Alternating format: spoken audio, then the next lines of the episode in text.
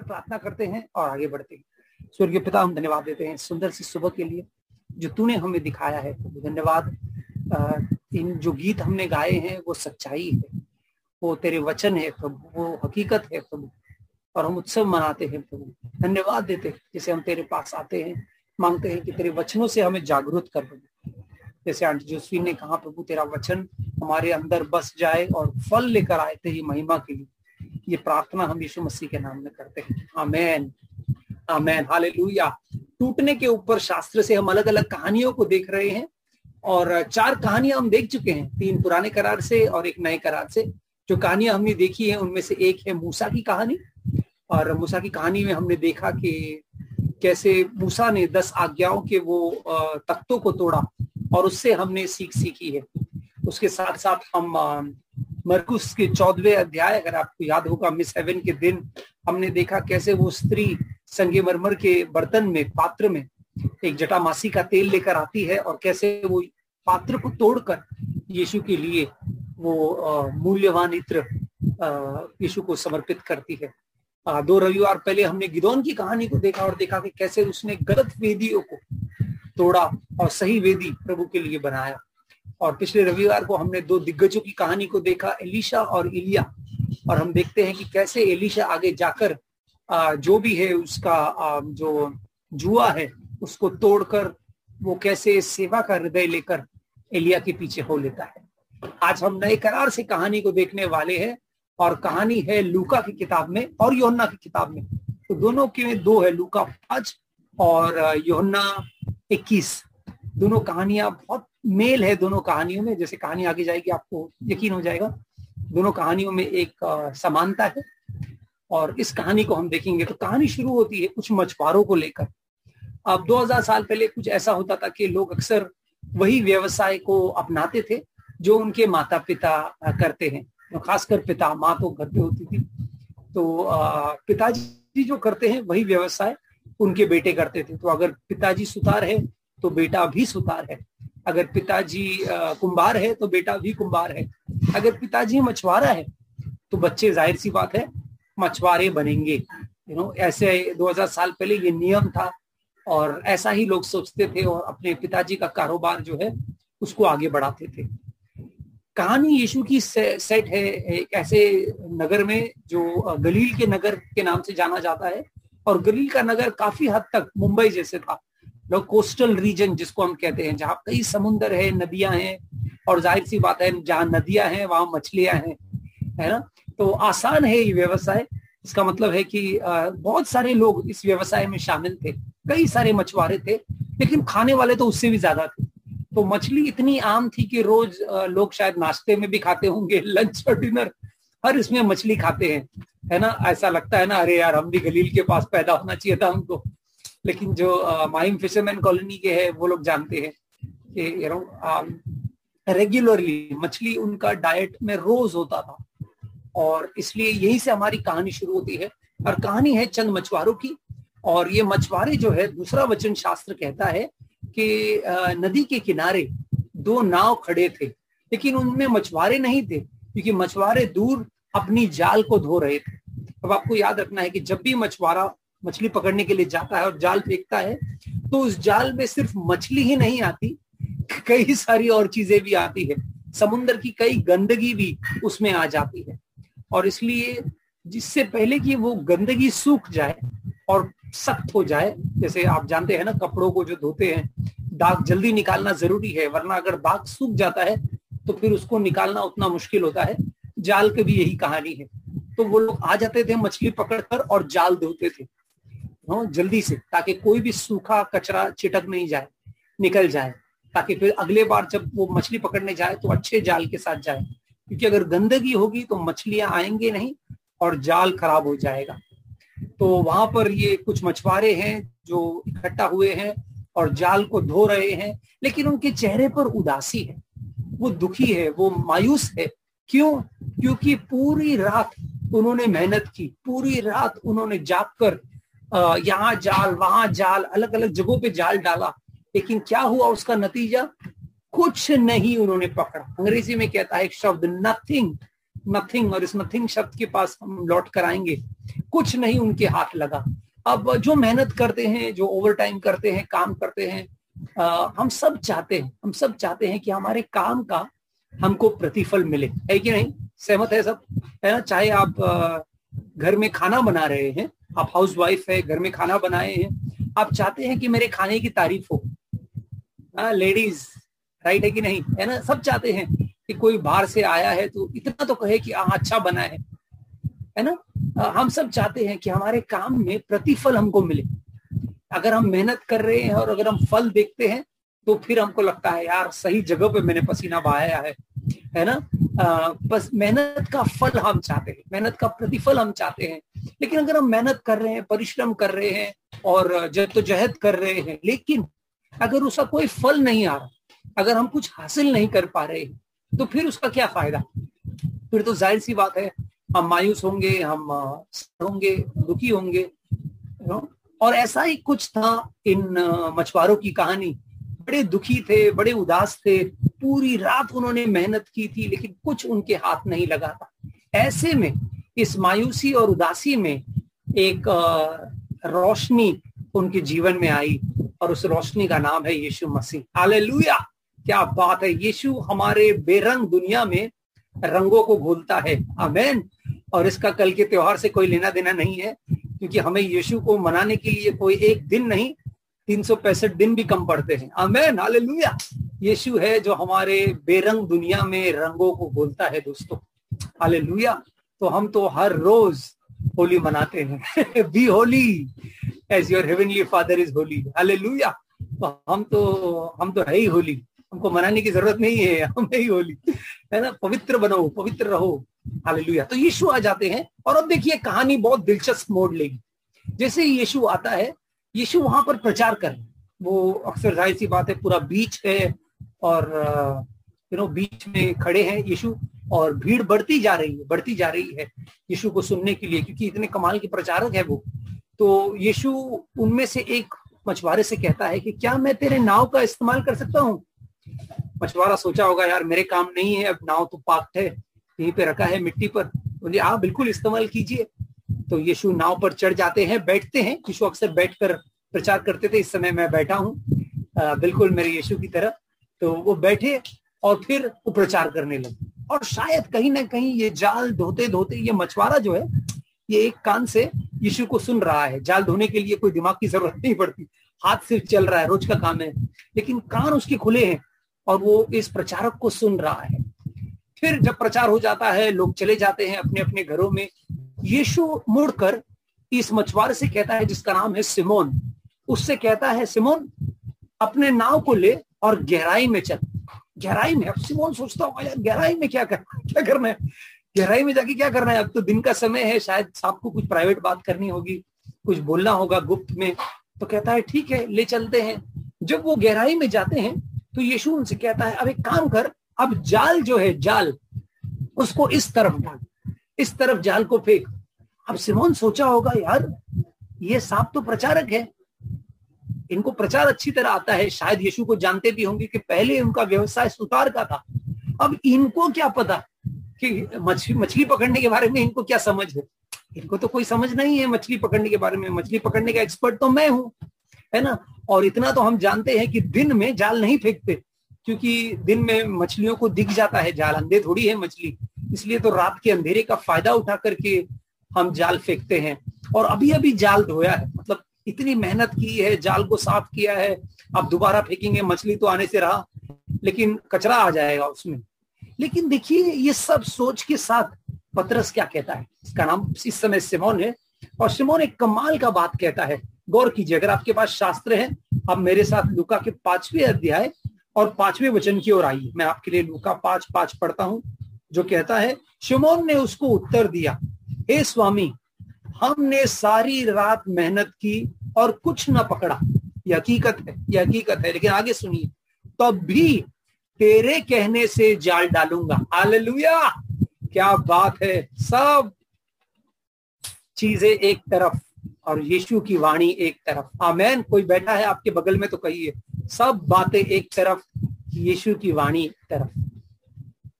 Amen amen कहता है हाँ हकीकत ये है कि हमने सारी रात मेहनत की। हकीकत ये है, हमने कुछ नहीं पकड़ा। हकीकत ये है कि हम मछुआरे हैं, हम बेहतर जानते हैं। मछली कैसे पकड़ना है? लेकिन क्योंकि तूने कहा है? प्रभु, तूने कहा है? तो मैं जाल फेंकने वाला हूँ। और फिर वो जाल फेंकता है।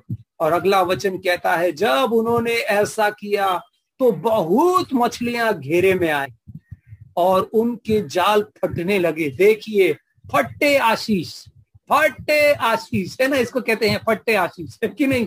है ना, इतना और हम लोग बात ही कर रहे हैं ब्रेक का ना तो वर्ड ब्रेक आ गया ना, उसमें अंग्रेज़ी में तो वर्ड ब्रेक है। टूटने लगी उनकी जाल, फटने लगी उनकी जाल। इतनी बड़ी आशीष उन्हें मिली कि उनके जाल फटने लगे। और वो वहाँ रुके नहीं। उन्होंने अपने दोस्तों को बुलाया। उन्होंने कहा होगा ए हरिया ए बनवा ए जो भी है योन्ना ए या, याकूब आ जाओ आ जाओ मदद करो हमारी मदद करो। क्योंकि हमारे नाव तो भर गए। हमने तो बहुत मछलियाँ पकड़ी और वो लोग भी आए और वो लोग भी अपने जाल भरने लगे। और देखिए क्या कमाल का वचन है सातवां वचन कहता है इस पर उन्होंने अपने साथियों को जो दूसरी नाव पर थे संकेत किया कि आकर हमारी सहायता करे। और उन्होंने आकर दोनों नाव यहाँ तक भर ली। कि वे डूबने लगी। सोचिए सोचिए, इतना, इतनी सारी मछलियाँ उनके नावों में आ गई थी कि अब उनका नाव ही डूब रहा। हालेलुया! क्या कमाल का, कमाल की कहानी है ये। और इस कहानी से हम बहुत सारा चीज़ सीखने वाले हैं। चार चीज़ें खासकर। सबसे पहली चीज़ जो हम सीखने वाले हैं, वो है आज्ञा मानना। आमेन। हालेलुया! सब कहिए, आज्ञा मानना। जब हम यीशु मसीह की आज्ञा को मानते हैं दोस्तों तो वो एक चाबी काहे की चाबी? आशीष के दरवाजे की चाबी अमेन अमेन हालेलुया। जो आशीष परमेश्वर ने हमारे लिए रखा है, वो एक चाबी से खुलता है और उस चाबी का नाम है आज्ञा मानना। जब हम प्रभु की आज्ञा को मानते हैं तो हम आशीष के उस दरवाजे को खोलते हैं, जहाँ आशीष का भंडार है। अमेन बहुतायत की आशीष और प्रभु की करुणा, प्रभु की दया, प्रभु की मेहरबानी हम पर होती है जब हम आज्ञा मानते हैं। हालेलुया। देखिए, जैसे ही पत्रस ने जाल फेंका, जैसे ही उसने जाल फेंका समुन्दर गलील समुन्दर की मछलियाँ जहाँ भी थी, आम तौर पर जाल फेंकने से मछलियाँ भाग जाती है। क्योंकि आवाज़ होता है, हरकत होता है तो भाग जाती है। लेकिन यहाँ पर उल्टा हुआ। जैसे ही यीशु ने कहा, इस तरफ़ फेंकना। और उन्होंने जाल फेंका, गलील के समुन्दर की शायद जितनी मछलियाँ थी, सब जाल की ओर आ गई। है ना? ये एक चमत्कार ही। और क्योंकि ऐसा अद्भुत चमत्कार पत्रस ने कभी नहीं देखा था, वो यीशु से कहता है, प्रभु, मुझसे दूर जा, क्योंकि मैं जान गया हूँ। तू कोई साधारण मनुष्य नहीं है। तू रब्बी है, तू महान है, और मैं पापी हूँ। है ना? पत्रस जान गया था क्योंकि उसने अपने आँखों से एक अद्भुत चमत्कार देखा था। हालेलुया। दोस्तों, यीशु मसीह का ये वादा है, परमेश्वर का वचन ये वादा करता है हमसे। देखिए, भजन संहिता 128 मैं आपके लिए कमाल का वचन पढ़ना चाहता हूँ। भजन संहिता 128 पहला और दूसरा वचन कहता है, क्या ही धन्य है वे, जो यहोवा का भय मानते हैं और जो उसके मार्गों पर चलते हैं, जो उसकी आज्ञा को मानते हैं blessed are all who fear the Lord and who walk in obedience जो उसकी आज्ञा का पालन करते हैं, उनके साथ क्या होगा? देखिए, तू अपनी कमाई का कमाई को निश्चय खाने पाएगा।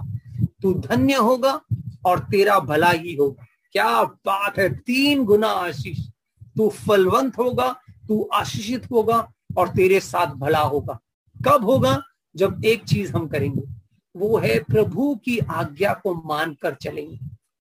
अमेन प्रभु की आज्ञा मानने में आशीष है, फल है। You will eat the fruit of your labour उन्होंने बहुत लेबर किया था, बहुत मेहनत किया था, लेकिन कुछ नहीं पकड़ा था।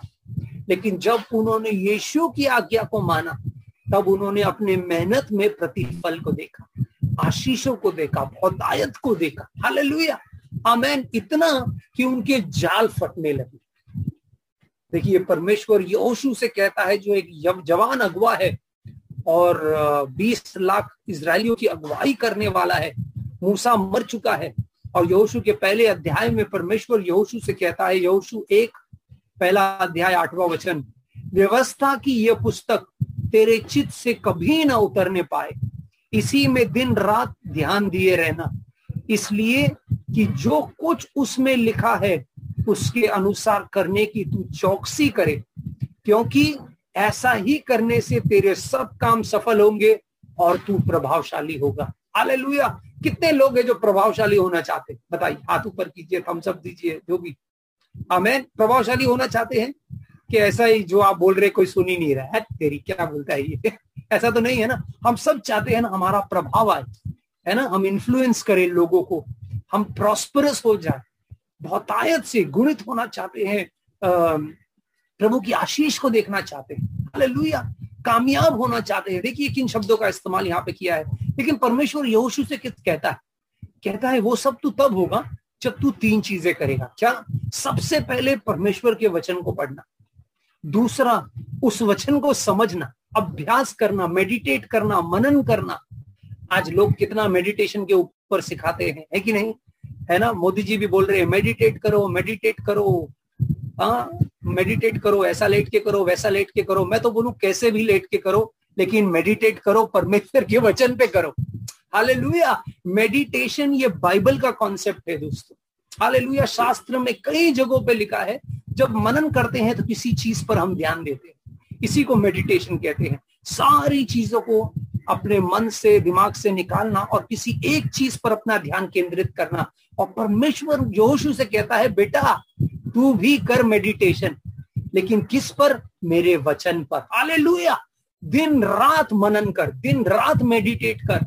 जब तू वचन को पढ़ेगा, उस पर मनन करेगा। और तीसरी बात बहुत अहम है, वो सब जो तूने सीखा और पढ़ा है उस सबको अमल कर, उस पर, उसको करने की चौकसी कर। चौकसी का मतलब है बी केयरफुल अंग्रेज़ी में कहता है। ध्यान दे, सावधानी से हर एक बात को पूरा कर। आप देख रहे हैं, आपकी स्क्रीन पर अंग्रेज़ी शब्द है एवरीथिंग यही आज्ञा मती 28 में यीशु मसीह ने अपने शिष्यों को दी कि जाओ, शिष्य बनाओ, पिता, पुत्र, पवित्र आत्मा के नाम में बपतिस्मा दो और उन्हें सारी बातें सारी बातें मानना सिखाओ। वही बात यीशु कहता है। यीशु की बातों को अगर हम सुनेंगे तो ऐसा लगता है कि कहीं ना कहीं पुराने करार को यीशु मसीह अक्सर नए अंदाज में दोहराते हैं। लेकिन बात वही है, जो पिता कहता है पुराने करार में, वही पुत्र कहता है नए करार। आमेन। Amen, hallelujah.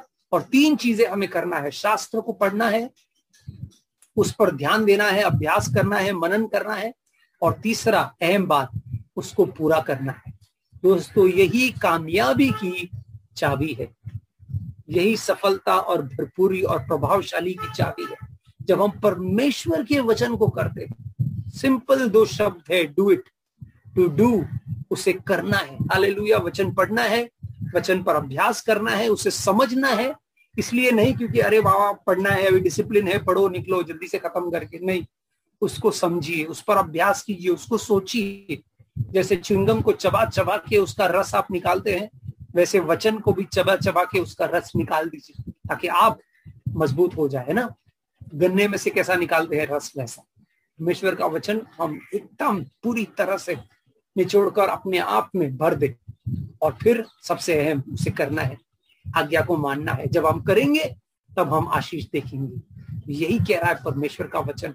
जब तुम आज्ञा मानोगे तब तुम अपने जीवन में आशीष देखोगे, तब तुम जिस भी चीज़ में हाथ डालोगे, वहाँ तुमको बरकत ही मिलेगी। हाल अंग्रेज़ी में एक शब्द है, पता नहीं आप में से कितने लोग इस शब्द को, से वाकिफ है, लेकिन जब कोई कंगाल होता है, कंगाल तो पता है वो क्या कहता है? वो कहता है कि मैं ब्रोक हो गया हूँ। ब्रोक मतलब मैं कंगाल हो गया हूँ। ये बहुत पॉपुलर इंग्लिश शब्द है कि यार, मैं तो ब्रोक हूँ। बस मेरे पास कुछ नहीं है। ज़ीरो नथिंग जो हमने कहा था ना नथिंग मेरे पास कुछ नहीं है। और शिष्यों की भी कुछ ऐसी ही बात थी। इस समय तो शिष्य नहीं थे, मछुआरे थे। लेकिन मछुआरों की भी कुछ ऐसी ही बात थी। वो पूरी रात मेहनत किए थे, लेकिन वो ब्रोक थे। और उस ब्रोक से लेकर ब्रेक थ्रू का सफ़र उन्होंने तय किया। हाल पहले कंगाल थे, लेकिन यीशु के आते ही वो क्या हो गए? वो माला माल हो गए। कितनी सारी मछलियाँ उन्होंने पकड़ी और ये यीशु की आशीष थी। दोस्तों, हमारा नाव हमारा जीवन है। जब हम यीशु मसीह को अपना जीवन देते हैं, याद करी, याद रखिए, शुरुआत कैसे हुई? जब सिमोन ने अपना नाव यीशु को दिया, बोला, ये रहा आपका। आप बैठिए, इससे प्रचार कीजिए, इसका इस्तेमाल कीजिए। और तब फिर दूसरा क्या होता है? यीशु को नाव में आने की इजाज़त दी है। अब यीशु कहता है, अब मैं तेरा इस्तेमाल करना चाहता हूँ गहराई में चल। इसका मतलब एक गहरे रिश्ते में हम जा रहे हैं यीशु मसीह के साथ। और उस गहरे रिश्ते का अंत कहाँ होता है? वहाँ जब हम यीशु की आज्ञा को मानते हैं। ये तीनों चीज़ें एक सफ़र है दोस्तों। यीशु मसीह को अपने जीवन में आने दे, उसके साथ रिश्तों में गहरे जाएँ, और जो वो कहता है वो करे। हाले फिर हर श्राप यीशु मसीह के नाम में टूट जाएगा। अगर आप कंगाली से गुजर रहे हैं तो याद रखिए, कंगाल से माला माल का सफ़र यीशु मसीह के साथ तय होगा। वो फतायत का परमेश्वर है, वो आशीष का परमेश्वर है। यीशु कहता है, चोर आता है चोरी करने, लूटने, घात करने, हत्या करने, चुराने के लिए आया है चोर। उसका नाम ही चोर है। लेकिन मैं आया हूँ, क्यों? तुम्हें जीवन देने और बतायत का जीवन देने। हालेलुया! यीशु मसीह में जोरदार ताली हो जाए यीशु मसीह आए हैं कि हम जीवन पाए और बहुतायत का जीवन पाए। Hallelujah hallelujah. दोस्तों, ये तीन चीज़ों को हमेशा याद रखिए। यीशु को अपने अपने नाव में आने दे, उसके साथ रिश्ते में, गहराई में जाए और तीसरा उसकी आज्ञाओं को माने। फिर आप ये कीजिए और मुझको बताइए कि आपके जीवन में गवाही आएगी कि नहीं आएगी। ज़रूर आएगी, यकीनन आएगी। मैं यीशु आपको भरपूरी का वादा करता है। मैं आया हूँ जीवन देने। मैं आया हूँ श्रापों को तोड़ने और आशीषों को लेकर आने। तुम्हारा जीवन आशीष से भर जाएगा। हालेलुया, देखिए, शिष्यों की हालत देखिए। पहले उनके जाल सूखे थे, खाली थे, लेकिन अब उनका जाल इस कदर भर गया है, इस कदर भर गया है कि उनसे संभला नहीं जा रहा। दोस्तों, ये यीशु का वादा है। जब हम यीशु की आज्ञा मानते हैं तो हमारे जीवनों में आशीष आएगी, शायद हम उसको संभाल नहीं पाएँगे। अब खूबसूरत चीज़ एक और होती है और वो हमारा दूसरा पॉइंट है। वो ये है कि अगर आपने अगला वचन देखा, जो कहता है कि वो इतना, उनको इतनी मछलियाँ मिली तो उन्होंने क्या किया? देखिए, इस वचन को देखिए, सातवें वचन में। लूका पाँच, सात। इस पर उन्होंने अपने साथियों को जो दूसरी नाव पर थे, संकेत दिया। बुलाया होगा, ओए ओए ओए, जेम्स, ओए, जॉन, सुन। और लोग बोले क्या क्या हुआ? शायद कुछ तो किनारे पे भी थे। बोले, इधर आओ। तो क्यों? आओ, हमारी मदद करो। क्यों मदद क्या करना है? उधर अरे यार, यहाँ पे इतनी सारी मछलियाँ हैं, हमसे नहीं संभली जा रही। तुम आओ। और वो आए, और उन्होंने भी मछलियाँ अपने नाव में भरा। और इतना भरा इतना भरा, पता नहीं कितने सारे नाव आए होंगे। और सारे के सारे नाव इतने भर गए कि वो डूबने लगे आप सोच सकते हैं, किस बौछार हुआ है आशीषों का। लेकिन एक कमाल की बात है, पता है क्या? एक बात जो परमेश्वर ने मुझे कहा इस वचन से, जो मैं आपसे बांटना चाहता हूँ, और इस बार ये पहली बार मेरी नज़र इस वचन पे इस नज़रिए से गई कि ये लोग तो क्या बोलते हैं इसको कॉम्पिटिटर्स थे कम्पेटिटर्स है ना? ठीक है? ये भी मछली लेके जाके बाज़ार में बेचने वाला है, और दूसरे भी बाज़ार में बेचने वाले हैं, ठीक है? तो अगर इनको आशीष मिला है तो आम तौर पर हम क्या सोचते हैं, ये आशीष में मेरे तरफ़ रखता हूँ। मैं अपने पास रखता हूँ, दूसरों को क्यों बुलाऊं? खासकर उनको क्यों बुलाऊं? जिसके साथ में, मेरी प्रतियोगी, जो मेरे प्रतियोगी है, जो मेरे प्रतिस्पर्धी है है ना?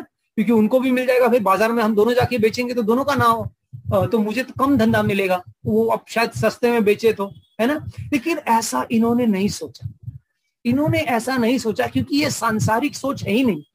ये आत्मिक सोच है।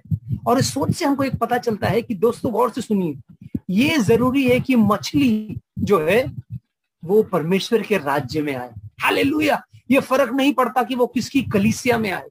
हमारी पहल ये होनी चाहिए कि जब हम सुसमाचार सुनाते हैं हम ज़रूर चाहेंगे कि लोग मसीहा चर्च में आए। बहुत खूबसूरत चर्च है, है कि नहीं? है ना? अगवे भी बुरे नहीं है। तो अच्छी कलीसिया है, बढ़िया कलीसिया है, लेकिन हमारा उद्देश्य ये होना चाहिए कि लोग जो है, जब हम किसी को सुसमाचार देते हैं, प्रभु की वाणी देते हैं, प्रार्थना करते हैं, मकसद ये है कि वो परमेश्वर के राज्य में आए। और अगर वो मसीहा में आए तो हमें खुशी होगी, लेकिन अगर वो किसी और कलिसिया में भी जाते हैं, तब भी हमको खुशी होनी चाहिए, क्योंकि वो परमेश्वर के राज्य में आया है। हाले अमेन हम प्रतिस्पर्धी नहीं है। हम सारे मसीहों के साथ यीशु मसीह का कार्य कर रहे हैं। हम सब मजदूर हैं जो प्रभु के राज्य में लोगों को ले आ रहे हैं और उन्हें सुसमाचार दे रहे हैं। हाले लुया आमेन आमेन। सुसमाचार के ऊपर मैं थोड़ा और बांटने वाला हूँ, लेकिन इस बात को गाढ़ बाँध लीजिए कि हम कंपटीशन में नहीं है इस चर्च के साथ या उस चर्च के साथ।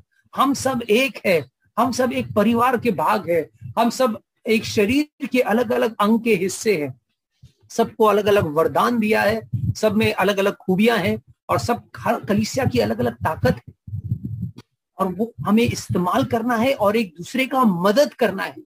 हम अक्सर मदद मांगते हैं जब हम कमज़ोर होते हैं, लेकिन यहाँ पर कमाल की बात है कि सिमोन और आंद्रिया शायद दोनों भाई साथ में थे और कहता है ना कि they they backend and they were, they should come and help them. बहुत सारा दे है उसमें। आप देख रहे कितने दे सामने है। दे का मतलब है वो, यानी एक नहीं, एक से ज़्यादा। और और शास्त्र कहता है, उन्होंने मिल बांट कर आशीष को एक दूसरे के बीच में डिस्ट्रीब्यूट किया, बांट दिया। कमाल की बात है। और यही मेरा दूसरा पॉइंट है दोस्तों, हमें बांटना है। क्या हम परमेश्वर की आशीषों को लोगों तक बांट रहे हैं? एक सबसे बढ़िया तरीका है आशीष बांटने का, वो है सुसमाचार। हमें सुसमाचार लोगों तक ले जाना है दोस्तों। ये एक बुलावट है जो परमेश्वर ने हमको दिया है। मैं समझ सकता हूँ पिछले एक साल में सुसमाचार बांटना बहुत मुश्किल रहा होगा, क्योंकि हम सब घर में बंद थे, हम लॉकडाउन में थे, और अविश्वासियों से दूर, विश्वासियों से भी ठीक से संपर्क नहीं हो पा रहा है। लेकिन इस सब के बीच में हमें रास्ता निकालना है, ढूंढना है, जैसे कई कलिसियाओं ने ढूंढा है। और नए सिरे से, जैसे हम नए सिरे से मिले हैं एक नए माध्यम में हम इकट्ठा हो रहे हैं, वैसे ही हमें नए माध्यम को ढूंढना है, जहाँ हम परमेश्वर का सुसमाचार लोगों तक पहुँचाए दोस्तों। ये हमारी ज़िम्मेदारी है, यही हमारी बुलावट है। जो हमने पाया है अनमोल खजाना, उसको हम इतना व्यस्त नहीं हो जाए कि हम दूसरों से बांटने में परहेज करें। एक खूबसूरत कहावत है जो मैं अंग्रेज़ी सभा में कह रहा था कि आज अगर शायद आपको थोड़ी शर्म आ रही है, अजीब लग रहा है कि मैं बांटूँगा, लोग क्या सोचेंगे, वो क्या बोलेगा वगैरह। वो शर्म उसकी तुलना में कुछ नहीं है कि आप जब किसी इंसान को स्वर्ग में मिलेंगे और वो आपको आके कहेगा, धन्यवाद कि आपने मुझे उस सभा में आमंत्रित किया, जिस सभा में मैंने यीशु मसीह को ग्रहण किया। धन्यवाद, आपने मुझसे सुसमाचार बांटा, आपने मेरे लिए प्रार्थना की और मेरा जीवन परिवर्तित हो गया। दोस्तों, हम सिर्फ़ आज या कल की आशीष नहीं कह रहे हम अनंत काल की आशीष के बारे में बात करें। हाले आइए एक संकल्प करें आज कि हम सुसमाचार बांटना ना छोड़े। हम नए नए जरियों को अपनाए, अपने शर्म को, अपने आप को पीछे रखे और दूसरों से बांटे, ताकि सबकी उन्नति हो, सब यीशु मसीह को पाए, उस आशीष को पाए, उस बहुतायत के जीवन को अनुभव करें। अमेन अनंत काल का जीवन बहुतायत का जीवन यीशु मसीह ही दे सकता है। एमेन मैं आपको प्रोत्साहित करना चाहता हूँ। एक कुरंतियों का दसवां अध्याय कहता है, दसवां अध्याय सोलवा और सत्रहवा वचन कहता है, वह धन्यवाद का कटोरा जिस पर हम धन्यवाद करते हैं, क्या मसीह के लहू की सहभागिता नहीं? बिल्कुल है। वह रोटी जिससे हम तोड़ते हैं, क्या वह मसीह की देह की सहभागिता नहीं? बिल्कुल है। सत्रहवें वचन को देखिए, इसीलिए कि एक ही रोटी है, सो हम भी जो बहुत है, एक देह है। क्योंकि हम सब उसी एक रोटी में क्या करते हैं? भागी होते हैं। दोस्तों, यीशु मसीह क्रूस पर आया कि हम सब उसके भागी हो सके, उस आशीष के भागी हो सके। है ना, पाँच दिन के बाद हम उस क्रूस को देखने वाले हैं, उस उस गुड फ्राइडे को सेलिब्रेट करने वाले हैं। क्यों वो फ्राइडे गुड है? क्यों वो शुक्रवार अच्छा है? वो इसलिए क्योंकि यीशु मसीह ने हम सब के लिए, हम सब के लिए उस शरीर को तोड़ा। इसलिए हम एक रोटी को लेते हैं और उसको बांटते हैं। अब समझ सकते हैं कि अपने अपने घरों में है और अपनी अपनी रोटी ले रहे हैं, लेकिन सोच तो यही है कि एक प्रभु है और हम एक देह हैं, एक रोटी है जिसे हम मिल बांट रहे हैं। आले लुया आमैन। बांटने के ऊपर एक और वचन है जो इब्रानियों तेरह सोलह में है, जो कहता है, भलाई करना और उदारता ना भूलो। अंग्रेज़ी में है share with one another share with those in need जो जरूरतमंद है, उससे बांटना। क्योंकि परमेश्वर ऐसे बलिदानों से प्रसन्न होता है। हालेलुया दोस्तों, क्या आप परमेश्वर को प्रसन्न करना चाहते हैं? परमेश्वर चाहता है कि भलाई करते रहे और दूसरों से अच्छी चीज़ें बांटते रहे। मैं जानता हूँ, पिछले साल कई लोगों ने अपने हाथ को ऊपर किया और मदद की, हाथ बढ़ाया। और एक दूसरे की सेवा की। शाबाश। लेकिन मैं आपको याद दिलाना चाहता हूँ कि पेंडेमिक गया नहीं है। आज भी कई लोग हैं जो जरूरतमंद है। आज भी हम उनकी मदद कर सकते हैं। और शास्त्र देखिए क्या कहता है, ऐसे बलिदानों से। तो ये आसान नहीं है हमारे लिए, लेकिन इसी ऐसे ही बलिदानों से परमेश्वर प्रसन्न होता है। तो मैं आपको प्रोत्साहित करना चाहता हूँ कि देने का कार्य हम रुके नहीं, पीछे नहीं हटे। देते रहे, बोते रहे। परमेश्वर उससे प्रसन्न होगा। देखिए, एक और वचन जो गलाती छठे अध्याय, छठे वचन में है, जो कहता है, जो वचन की शिक्षा पाता है, वह सब अच्छी वस्तुओं में सिखाने वाले को भागी करे। क्या बात है, फिर से शेयर वर्ड आया है है ना? भागी करे। इसका मतलब है, शास्त्र कहता है कि जो आपको सिखाते हैं, परमेश्वर का वचन आपसे बांटते हैं, उनको अपने आशीषों में शामिल करना। थोड़ा अजीब लगता है मुझको बताते हुए, क्योंकि मैं ही सिखा रहा हूँ आपको इस समय। लेकिन ये परमेश्वर का वचन है, और इसलिए मैं आपको बता रहा हूँ। बहुत साल पहले 1996 में जब मैं ट्रेनिंग कर रहा था, मेरी फ़र्स्ट ट्रेनिंग थी बाइबल ट्रेनिंग और उस ट्रेनिंग में मैंने ये वचन को सीखा, जो हमारे जो मेंटोर थे इंदर, वो हमसे ये वचन बांट रहे थे, और ये वचन मुझे बहुत छू गया। और मैंने ये कोशिश की इस वचन को पूरा करने के लिए। कि जो आपसे बांटते हैं, जो आपको प्रभु में बढ़ाते हैं, जो पहल कर रहे हैं, जो आपको सिखाते हैं, चाहे वो कोई ब्रांच लीडर है, पास्टर है, टीचर है, जो भी है, उनके साथ अच्छी चीज़ों को बांटना। ये आज्ञा पॉलुस देता है गलातियों को। कहता है, जो तुमसे वचन बांटते हैं, उनसे तुम भी बांटो। क्या? जो तुमने पाया है, वो उनको देना। उनके जीवन में आशीष हो। हमें धन्यवाद देता हूँ कि मसीह चर्च में कई सारे ऐसे लोग हैं हमारे परिवार में जो अच्छी चीज़ें बांटे हैं। और मैं मैंने कई कईयों के घर में गया हूँ और बहुत आदर सत्कार प्रेम और बहुत खूबसूरत खाना आ, को अनुभव किया है तोहफे दिए हैं कईयों ने। तो मैं मसीहा चर्च को फिर से शाबाश कहता हूँ कि इस वचन को भी हम में से कईयों ने गंभीरता से लिया है। शाबाश उसके शाबाश। आगे बढ़ते हैं और तीसरी चीज़ देखते हैं। अब कहानी मोड़ देता है। अब जानते हैं हम कि फिर यीशु मसीह ने इन मछुआरों को कहा कि आओ, मैं तुम्हें इंसान पकड़ने वाले, मछली पकड़ने वालों से इंसान पकड़ने वाले बनाऊँगा। और फिर वहाँ से कहानी शुरू होती है, ये मछुआरे जो है, ये शिष्य बनते हैं और तीन, साढ़े तीन साल यीशु के साथ है, यीशु को करीब से देखा है, यीशु की शिक्षाओं को सुना है, यीशु के चमत्कारों को अनुभव किया है, फिर वो घड़ी आती है, जहाँ यीशु को पकड़वाया जाता है, तब ये सारे के सारे भाग जाते हैं, यीशु को छोड़कर दगा देते हैं और निकल जाते हैं, और यीशु का साथ नहीं देते और फिर यीशु की दर्दनाक मृत्यु होती है, क्रूस पर उसे गाड़ा जाता है। ऐसे में योना 21 में सारे शिष्य जो है वो निराश है इन्होंने बड़ी आस लगाई थी, बड़ी उम्मीद लगाई थी यीशु मसीह से। लेकिन अब वो ज़िंदा नहीं रहे, वो मर गए हैं। तो देखिए योना 21 तीन में क्या होता है? ठीक है, आइए इस कहानी में आते हैं। योना इक्कीस तीन में यीशु मुर्दों में से जी उठा है, लेकिन एकाध बार इनको दिखाई दिया है, लेकिन इनको पता नहीं इनका भविष्य क्या है। ये समझ नहीं पा रहे कि अब तो यीशु चला गया अब क्या होगा हमारा? अब कौन हमको दिशा देगा? हम क्या करेंगे? हम सब तो छोड़ छाड़ के आए थे, याद है? है ना? लुका पाँच में सब छोड़कर यीशु के पीछे आए थे, लेकिन अब यीशु ही नहीं रहे। तो अब क्या होगा? तो बड़े निराशा के साथ सिमोन पत्रस कुछ कहता है, गौर कीजिएगा।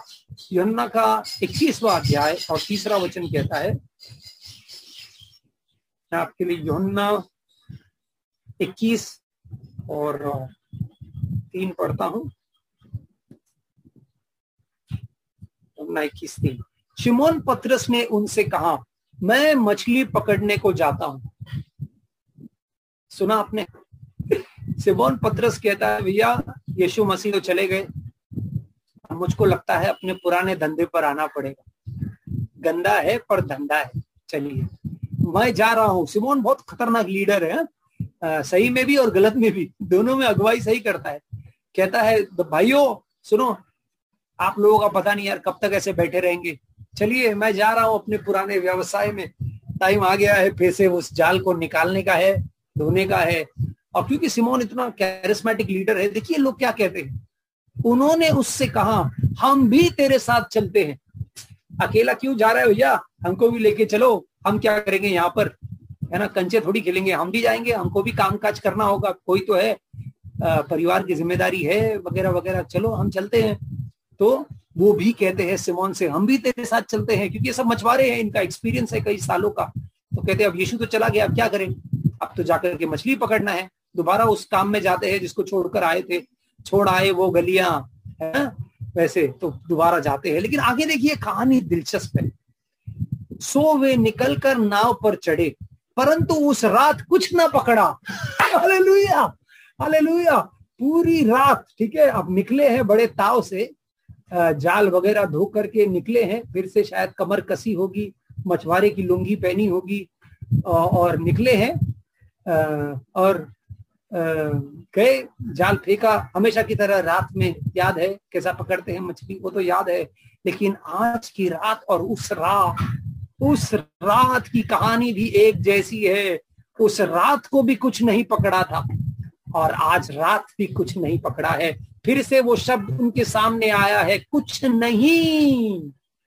ये शब्द दोबारा आ गया है। साढ़े तीन साल के बाद वो भयानक रात फिर से आ गई है, जहाँ पे इन्होंने कुछ नहीं पकड़ा। दोस्तों, मैं इस शब्द पे आपको ध्यान लाना चाहता हूँ, कुछ नहीं।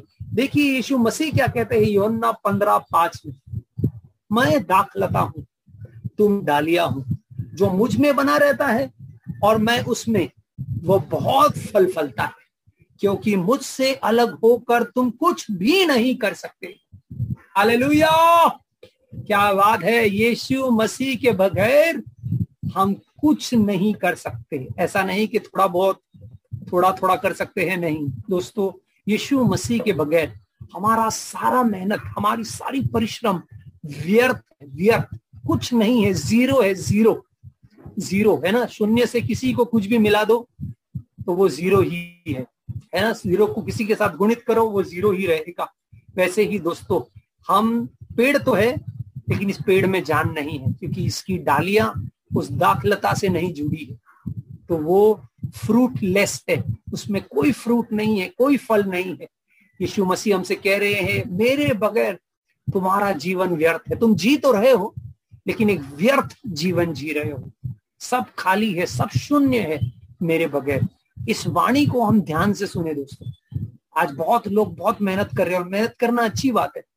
लेकिन अगर उस मेहनत में अगर आप फल नहीं देख रहे हैं तो एक सवाल हमसे करना है, अपने आप से, कि क्या मैंने यीशु मसीह को प्रथम जाना है? या फिर दोबारा मैं उस काम में लौट गया हूँ, जिसमें कोई आशीष नहीं है? ये एक वचन है जो यीशु मसीह हमसे कह रहे हैं। मेरे बगैर तुम कुछ नहीं कर सकते। जब तक तुम मुझमें जुड़े हो और मेरे वचन तुम में बने हैं, तुम बहुत फल लाओ। Amen hallelujah if you remain in me and my words remain in you मेरे वचन तुम में बने हैं। इसका मतलब जब तक तुम मेरे वचन के अनुसार चल रहे हो, तुम बहुतायत का जीवन जी रहे हो। लेकिन जिस क्षण तुम मुझसे दूर गए, मेरे वचनों से दूर गए, तुम्हारा जीवन खोखला है, खाली है, शून्य है। Amen? चौथी चीज़ और आखिरी पॉइंट पर हम आते हैं। अब देखिए, इनको एहसास तो हो गया कि भैया, रात भर मेहनत करके भी कुछ नहीं पकड़ा है, लेकिन अब फिर से वो आ गया है। सुबह का वक्त हुआ है, थके हैं, आँखें काली काली हो गई है, और ये वो काली काली आँखें वाला काली नहीं है इसे नींद की कमी से काली है। वैसे, है ना? बेचारे थक गए, सोच रहे यार, फालतू इतना मेहनत किया। और शायद मुझे लगता है इनको बार बार वो रात याद आ गई होगी। वो रात जब अगले दिन उनकी मुलाकात यीशु से हुई। उस रात को भी कुछ नहीं पकड़ा था, इस रात को भी कुछ नहीं पकड़ा है। उस सुबह कोई आया था उनके जीवन में, और इस सुबह भी कोई आया है उनके जीवन में। हालेलुया, योहन्ना इक्कीस पाँच से देखिए। तब यीशु ने उनसे कहा, ये पहचाने नहीं है इस समय कि यीशु है, क्योंकि पुनरुत्थान के बाद एक चीज़ आप नोटिस कीजिए बाइबल में, लोगों ने फट से यीशु को नहीं पहचाना। ऐसा नहीं था यीशु को पुनरुत्थान के बाद पहचानना। है ना, पता नहीं, पवित्र आत्मा ने कुछ पर्दा डाल दिया था लोगों की नज़र में, या यीशु तो वही था, हाथ में कीले थे वगैरह जख्म का घाव था। लेकिन लोग आसानी से पहचान नहीं पा रहे थे यीशु ये एक चीज़, एक पैटर्न है जो हम देखते हैं नए करार में यीशु के पुनरुत्थान के बाद। और दूर है शायद यीशु किनारे पर है, और ये समुन्द्र में है, और यीशु उनको पुकारता है, आवाज़ देता है। तब यीशु ने उनसे कहा, हे बालको, क्या तुम्हारे पास कुछ खाने को है? उन्होंने उत्तर दिया नहीं। कुछ नहीं पकड़े हैं, सर। कुछ नहीं पकड़े हैं। खाली हाथ आए थे रात को और खाली हाथ ही लगता है घर जाना होगा, है ना? लेकिन देखिए, अब यीशु कहता है, यीशु ने उनसे कहा, नाव को दाहिनी ओर जाल डाल दो तो पाओगे। तब उन्होंने जाल डाला और अब मछलियाँ, मछलियों की बहुतायत के कारण उसे खींच ना सके। हालेलुया! अब देखिए क्या गेम हो रहा है। अब इनके रोंगटे खड़े होने वाले हैं, क्योंकि वही रात और वही सुबह की कहानी दोहराने वाला है यीशु। अब यीशु कहता है, भैया, उसको दाई साइड राइट राइट साइड फेंको। ये सोचते कौन है यार ये? है कौन जो हमको बोल रहा है किधर डालना है जाल? लेकिन इन्होंने फेंका और जैसे ही फेंका, जाल हिलने लगा। क्यों? क्योंकि इतनी सारी मछलियाँ दोबारा आ गई है कि इस बार तो इनसे खींचा भी नहीं जा रहा। इतना सारा है कि ये तो हिल रहे शायद मछली के साथ। जाल के साथ ये खुद हिल रहे हैं, है ना? हिला डाला। वो डायलॉग है कि नहीं? वैसे, है ना? वो पूरा इतनी सारी मछलियाँ, देखिए क्या कहता है, जब मछलियों की बहुतायत के कारण इतनी सारी मछलियाँ आए हैं कि बहुत बहुत मछलियाँ आ गए हैं। इनफैक्ट शास्त्र आगे गौर कीजिए योना इक्कीस ग्यारह में आंकड़ा भी आपको बता देता है। सिमन पत्रस ने डोंगी पर चढ़कर एक सौ तिरपन बड़ी मछलियों से भरा हुआ जाल किनारे पर खींचा और इतनी मछलियाँ होने से भी जाल ना फटा। अगर अंग्रेज़ी में आप देखें तो ब्रोक ब्रोकन शब्द दोबारा है। दूसरे बार ब्रेक शब्द है। कहता है, इतनी सारी मछलियाँ थी, इतनी सारी मछलियाँ थी, एक सौ तिरपन। आंकड़ा भी दिया है ताकि कोई बड़ा चढ़ाए नहीं। इतनी सारी बड़ी मछलियाँ, बड़ी एक सौ तिरपन मछलियाँ थी और इसके बावजूद जाल फटा नहीं। हाले एक और आशीष, एक और चमत्कार यीशु मसीह करते हैं। बताने के लिए कि बहुतायत का जीवन सिर्फ़ मैं दे सकता हूँ, दोस्तों। हालेलुया। एक संदेश है जो वो सिमोन को देना चाह रहा था। उसको समझ में नहीं आया, इसलिए दोबारा वही चमत्कार किया यीशु ने। दोबारा वही। लेकिन इस बार कुछ और बढ़कर किया पिछले बार जाल फट रहे थे। क्योंकि यीशु ने कहा, पिछले बार मैंने आशीष दिया था, इस बार आशीष भी दूँगा, और वो बर्तन भी तुम्हारा इतना मज़बूत होगा। तुम आशीष को समेट सकोगे नहीं, तुम्हें डरने की ज़रूरत नहीं है, क्योंकि तुम्हारे जाल जो है, वो टूटेंगे नहीं। हाल लुया एक सौ तिरपन मछलियाँ इस जाल में थे। एक सौ तिरपन आंकड़ा का क्या बात है? अलग अलग लोग अलग अलग बातें करते हैं। कोई कहता है, एक सौ तिरपन किस्म थी उस दलील में, वगैरह वगैरह। लेकिन एक किसी स्कॉलर ने कहा, मुझे अच्छा लगा। उन्होंने कहा, देखिए, आंकड़ा इसलिए है ताकि हम पढ़ाई चढ़ाए नहीं। है ना? बड़ी मछलियाँ थी और एक सौ तिरपन थी तो काफ़ी सारी मछलियाँ हैं काफ़ी सारी है। आ, ये कोई मांदेली वाला छोटा नहीं है इतने बड़े बड़े मछलियाँ हैं पॉपलेट से भी बड़ी मछलियाँ पकड़े हैं इन्होंने और इतना करने के बावजूद जाल नहीं फटा। कितनी अच्छी बात है ना? दोस्तों जब परमेश्वर हमको आशीष देता है तो उसके साथ कुछ गम नहीं जोड़ता कुछ तकलीफ़ नहीं जोड़ता। एक खूबसूरत वचन है नीति वचन दस बाईस में कहता है धन यहोवा की आशीष ही से मिलता है और वह उसके साथ दुख नहीं मिलाता। आमेन। क्या खूबसूरत वचन है। प्रभु आशीष देता है और उसके साथ कोई दुख नहीं जोड़ता। आमेन। दोस्तों, हमारा परमेश्वर आशीष का परमेश्वर है। आशीष का परमेश्वर है और उसका वादा है कि वो हमारे जीवनों को आशीषों से भरेगा।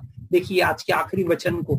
एफिसियो का पहला अध्याय और तीसरा वचन कहता है, हमारे प्रभु यीशु मसीह के परमेश्वर और पिता का धन्यवाद हो। कि उसने हमें मसीह में स्वर्गीय स्थानों में सब प्रकार की आशीषें दी है। हालेलुया। किस प्रकार की? सब प्रकार की। ऑल और नथिंग देख रहे हैं आप दो वर्ड है ना? एक था नथिंग यीशु के बगैर कुछ भी नहीं। यीशु मसीह में ऑल द ब्लेसिंग सारी ब्लेसिंग हर किस्म का आशीष यीशु मसीह में। Amen. दोस्तों, ऐसी खबर हम लोगों से कैसे छुपा सकते हैं? अगले रविवार को इसी सिलसिले को हम आगे बढ़ाने वाले हैं और संसार की सबसे बड़ी कहानी को हम देखने वाले हैं।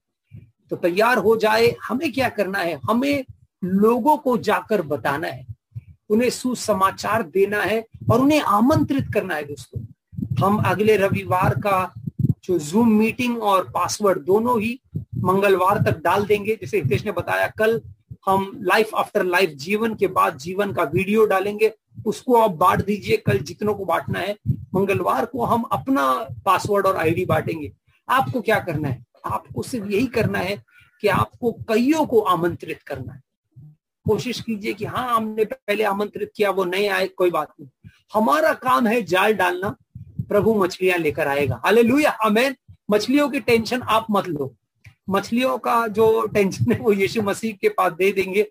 हम जाल डालेंगे, हम आमंत्रित करेंगे दोस्तों को, यारों को, परिवारों को, अजनबियों को, कोई भी ग्रुप वगैरह पे डालकर इनवाइट करना। और जब वो आएँगे, हम प्रभु से अपेक्षा करेंगे कि प्रभु उनको छुएगा। हालेलुया उनका जीवन परिवर्तित होगा। एक दिन आगे जाकर वो स्वर्ग में आपसे मिलेंगे और कहेंगे, धन्यवाद, शोभा जी, आपने हमको बुलाया और हम चले आए। क्या बात है, आपके बदौलत हमको स्वर्ग मिल गया है। और उस दिन आप सोचेंगे, यार थैंक गॉड मैं शर्माया नहीं। है ना? शर्माया नहीं, घबराया नहीं, मैंने आमंत्रित किया। दोस्तों, मैं आपको प्रोत्साहित करना चाहता हूँ। अगले रविवार को अंग्रेज़ी और हिंदी दोनों सभाओं में हम लोगों को बुलाएँ और अपेक्षा करें कि जैसे वो परमेश्वर का सुसमाचार सुने, उनका जीवन परिवर्तित हो। कितने सहमत है? हालेलुया। आमेन। रोज अगर एक व्यक्ति को हम बुलाए, हम सबसे भी ज़्यादा लोग हैं मसीहा में। हम 700-800 लोगों को बुला सकते हैं। उनमें से जितने लोग आए, वो आए। इमेन हम हमारे तरफ़ से जाल डालने का प्रयास करें, उसका वादा है दोस्तों। मुझे लगता है यीशु मसीह एक प्रॉमिस हमको दे रहा है कि हमारे जाल में मछलियाँ आने वाले हैं, हर किस्म की आशीष आने वाली है। ये इस साल का आखिरी मैसेज है फाइनेंशियल ईयर है ना? तीन दिन के बाद लोग कहते हैं ना फ़र्स्ट अप्रैल नया फाइनेंशियल ईयर मुझे लगता है परमेश्वर हम सबको एक वादा दे रहा कि मैं तुम्हारे जाल में आशीष लाने वाला हूँ और वो जाल फटेगा भी नहीं। हालेलुया कितने विश्वास करते हैं अमेन बोलिए। अमेन अमेन अब मैं आपसे कुछ करने कहने को आ, करने को कहने वाला हूँ।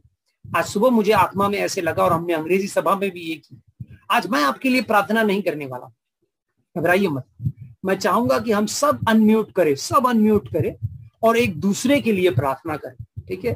तो आपके फ़ोन पे एक बटन है उसको अनम्यूट दबाइए। चलिए सब साथ में दो चीज़ों के लिए हम प्रार्थना करने वाले सबसे पहले हम आशीषों की प्रार्थना करेंगे एक दूसरे के लिए।